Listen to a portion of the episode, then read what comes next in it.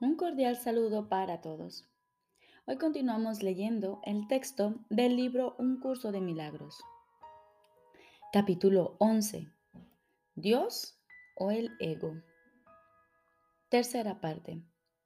De las tinieblas a la luz. Jesús nos dice, cuando te sientas abrumado, recuerda que te has hecho daño a ti mismo tu consolador te proveerá descanso, pues tú no puedes proveértelo a ti mismo. No sabes cómo hacerlo porque si supieras, nunca habrías podido sentirte abrumado. Si no te hicieras daño a ti mismo, no podrías sufrir en absoluto, pues esa no es la voluntad de Dios para su Hijo. El dolor es ajeno a Él, ya que Él no sabe de ataques y su paz te rodea silenciosamente. Dios permanece en perfecta quietud, ya que en Él no hay conflicto alguno. El conflicto es la raíz de todos los males, pues al ser ciego no ve a quien ataca. Siempre ataca, no obstante, al Hijo de Dios y el Hijo de Dios eres tú. El Hijo de Dios necesita ciertamente consuelo, pues no sabe lo que hace, al creer que su voluntad no es la suya. El reino es suyo y sin embargo vaga sin hogar. Aunque su hogar está en Dios, se siente solo y rodeado de hermanos, se siente sin amigos. ¿Cómo iba a permitir Dios que eso fuese real cuando Él no dispuso estar solo? Y si tu voluntad es la suya, estar solo no puede ser verdad con respecto a ti porque no lo es con respecto a Él. Ay, criatura de Dios, si supieses lo que Dios dispone para ti, tu gozo sería absoluto. Y lo que Él dispone ha ocurrido, pues siempre fue verdad. Cuando venga la luz y haya dicho, la voluntad de Dios es la mía, verás una belleza tal que sabrás que no procede de ti. Como resultado de tu gozo, crearás belleza en su nombre, pues tu gozo es tan incontenible como el suyo. El mundo desolado e insignificante se desvanecerá en la nada, y tu corazón estará tan rebosamente de alegría que de un salto se elevará hasta el cielo ante la presencia de Dios. No puedo describirte cómo será esto, pues tu corazón no está todavía listo. Puedo decirte, no obstante, y recordártelo a menudo, que lo que Dios dispone para sí mismo, lo dispone para ti. Y lo que Él dispone para ti es tuyo. El camino no es arduo, pero es muy diferente. El tuyo es el camino del dolor, de lo cual Dios no sabe nada. Ese es el camino que en verdad es arduo y muy solitario. El miedo y la aflicción son tus invitados y moran en ti, acompañándote donde quiera que vas. Pero la jornada tenebrosa no es el camino que el Hijo de Dios desea recorrer. Camina en la luz y no veas a los siniestros compañeros, pues no son compañeros dignos del Hijo de Dios, que fue creado de la luz y en la luz. La gran luz siempre te rodea e irradia desde ti. ¿Cómo podrías ver a los compañeros siniestros en una luz como esa? Si los ves es únicamente porque estás negando la luz. Niégalos a ellos en vez de a la luz, pues la luz está aquí y el camino ha sido despejado. Dios no le oculta nada a su Hijo, aun cuando su Hijo quiere ocultarse a sí mismo. El Hijo de Dios, no obstante, no puede ocultar su gloria, pues Dios dispuso que fuese glorioso y le dio la luz que refulge en él. Nunca perderás el rumbo, pues Dios te guía. Cuando vagas sin rumbo, no haces sino emprender una jornada que no es real. Los compañeros siniestros y el camino tenebroso no son más que ilusiones. Vuélvete hacia la luz, pues la pequeña chispa que se encuentra en ti es parte de una luz tan espléndida que te puede liberar para siempre de las tinieblas.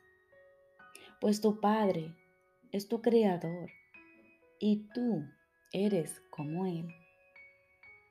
Las criaturas de la luz no pueden morar en la oscuridad, pues no hay oscuridad en ellos.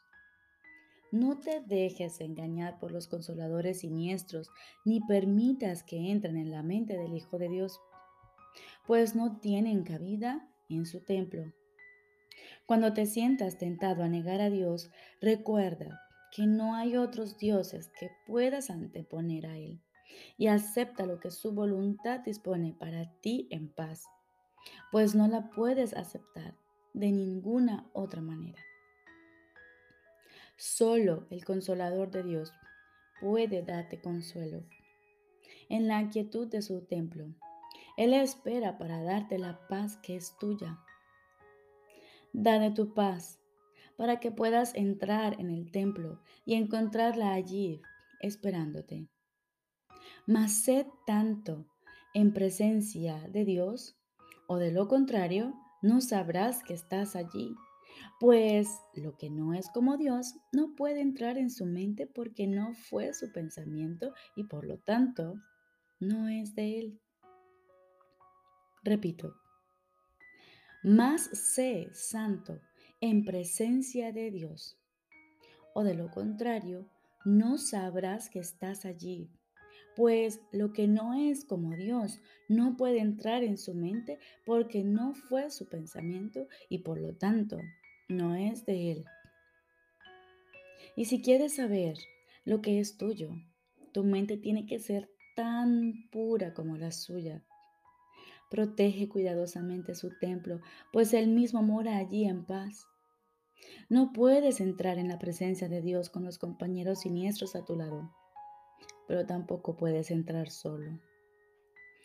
Todos tus hermanos tienen que entrar contigo, ya que hasta que no los hayas aceptado, tú no podrás entrar, pues no podrás entender lo que es la plenitud a menos que tú mismo seas pleno. Y ninguna parte del Hijo de del Hijo de Dios puede ser excluida si su deseo es conocer la plenitud de su Padre.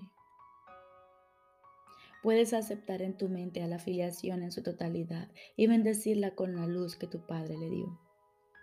Serás entonces digno de morar en el templo con Él, puesto que tu voluntad no es estar solo.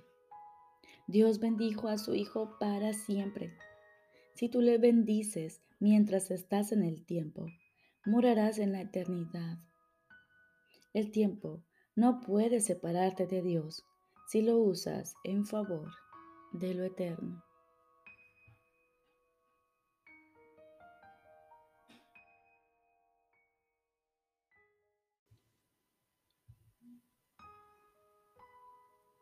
Ahora continuamos con el libro de ejercicios. Hoy comenzamos con el segundo repaso. Introducción. Estamos listos ahora para otro repaso. Comenzaremos donde el anterior terminó y abarcaremos dos ideas por día. La primera parte del día se dedicará a una de estas ideas y la segunda parte a la otra. Llevaremos a cabo una sola sesión de ejercicio larga y varias sesiones cortas en las que practicaremos con cada una de las ideas. Las sesiones más largas deben hacerse siguiendo estas sugerencias. Asigna aproximadamente 15 minutos a cada una de ellas y comienza pensando en las ideas correspondientes a ese día, así como en los comentarios que las acompañan. Dedica tres o cuatro minutos a leerlos lentamente varias veces si así lo deseas. Y luego cierra los ojos y escucha. Repite la primera fase del ejercicio si notas que tu mente divaga, pero trata de pasar la mayor parte del tiempo escuchando sosegadamente, aunque con mucha atención. Hay un mensaje esperándote. Confía en que lo vas a recibir. Recuerda que es para ti y que quieres recibirlo. No permitas que tu intención vacile en presencia de aquellos pensamientos que vengan a distraerte. Comprende que sea cual sea la forma que adopten, no tienen sentido ni poder. Reemplázalos con tu determinación de triunfar. No olvides que tu voluntad tiene poder sobre todas las fantasías y sobre todos los sueños. Confía en que tu voluntad te apoyará y te llevará más allá de ellos. Considera estas sesiones de práctica como consagraciones al camino, a la verdad y a la vida. No dejes que ninguna ilusión, ningún pensamiento de muerte, ni ninguna senda sombría te desvíe de tu propósito. Estás comprometido a la salvación. Resuélvete cada día a no dejar de cumplir tu función. Reafirma tu determinación asimismo en las sesiones de práctica más cortas, usando la idea en su forma original para las aplicaciones generales y variaciones más específicas cuando sea necesario. En los comentarios que siguen a las ideas se incluyen algunas variaciones específicas. Estas son, no obstante, meras sugerencias. Las palabras que utilices no es lo que realmente importa.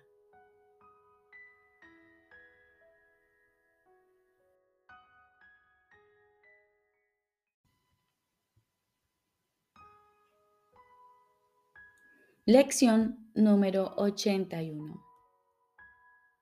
Nuestras ideas para el repaso de hoy son las siguientes. 1. Yo soy la luz del mundo. Yo soy la luz del mundo. Cuán santo soy yo, a quien se le ha encomendado la función de iluminar el mundo.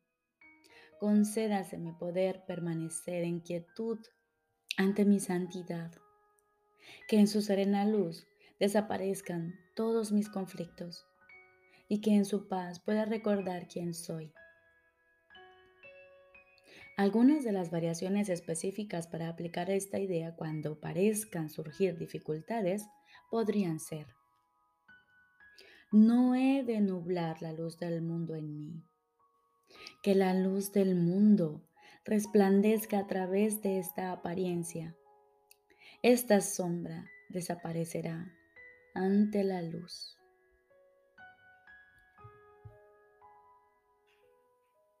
Dos. Perdonar es mi función por ser la luz del mundo. Perdonar es mi función por ser la luz del mundo.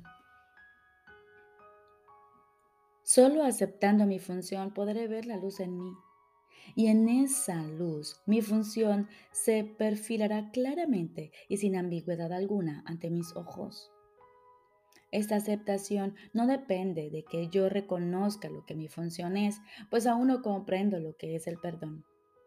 Sin embargo, confío en que la luz, en que en la luz lo veré tal como es. Algunas variaciones para las aplicaciones más concretas de esta idea podrían ser que esto me ayude a aprender el significado del perdón. No dejes que separe mi función de mi voluntad. No me valdré de esto para apoyar un propósito ajeno a mí. Recordemos.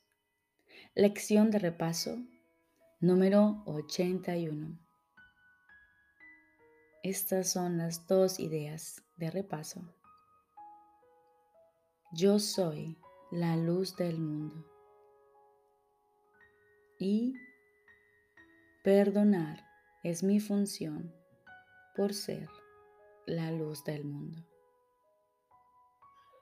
Te deseo un feliz y maravilloso día.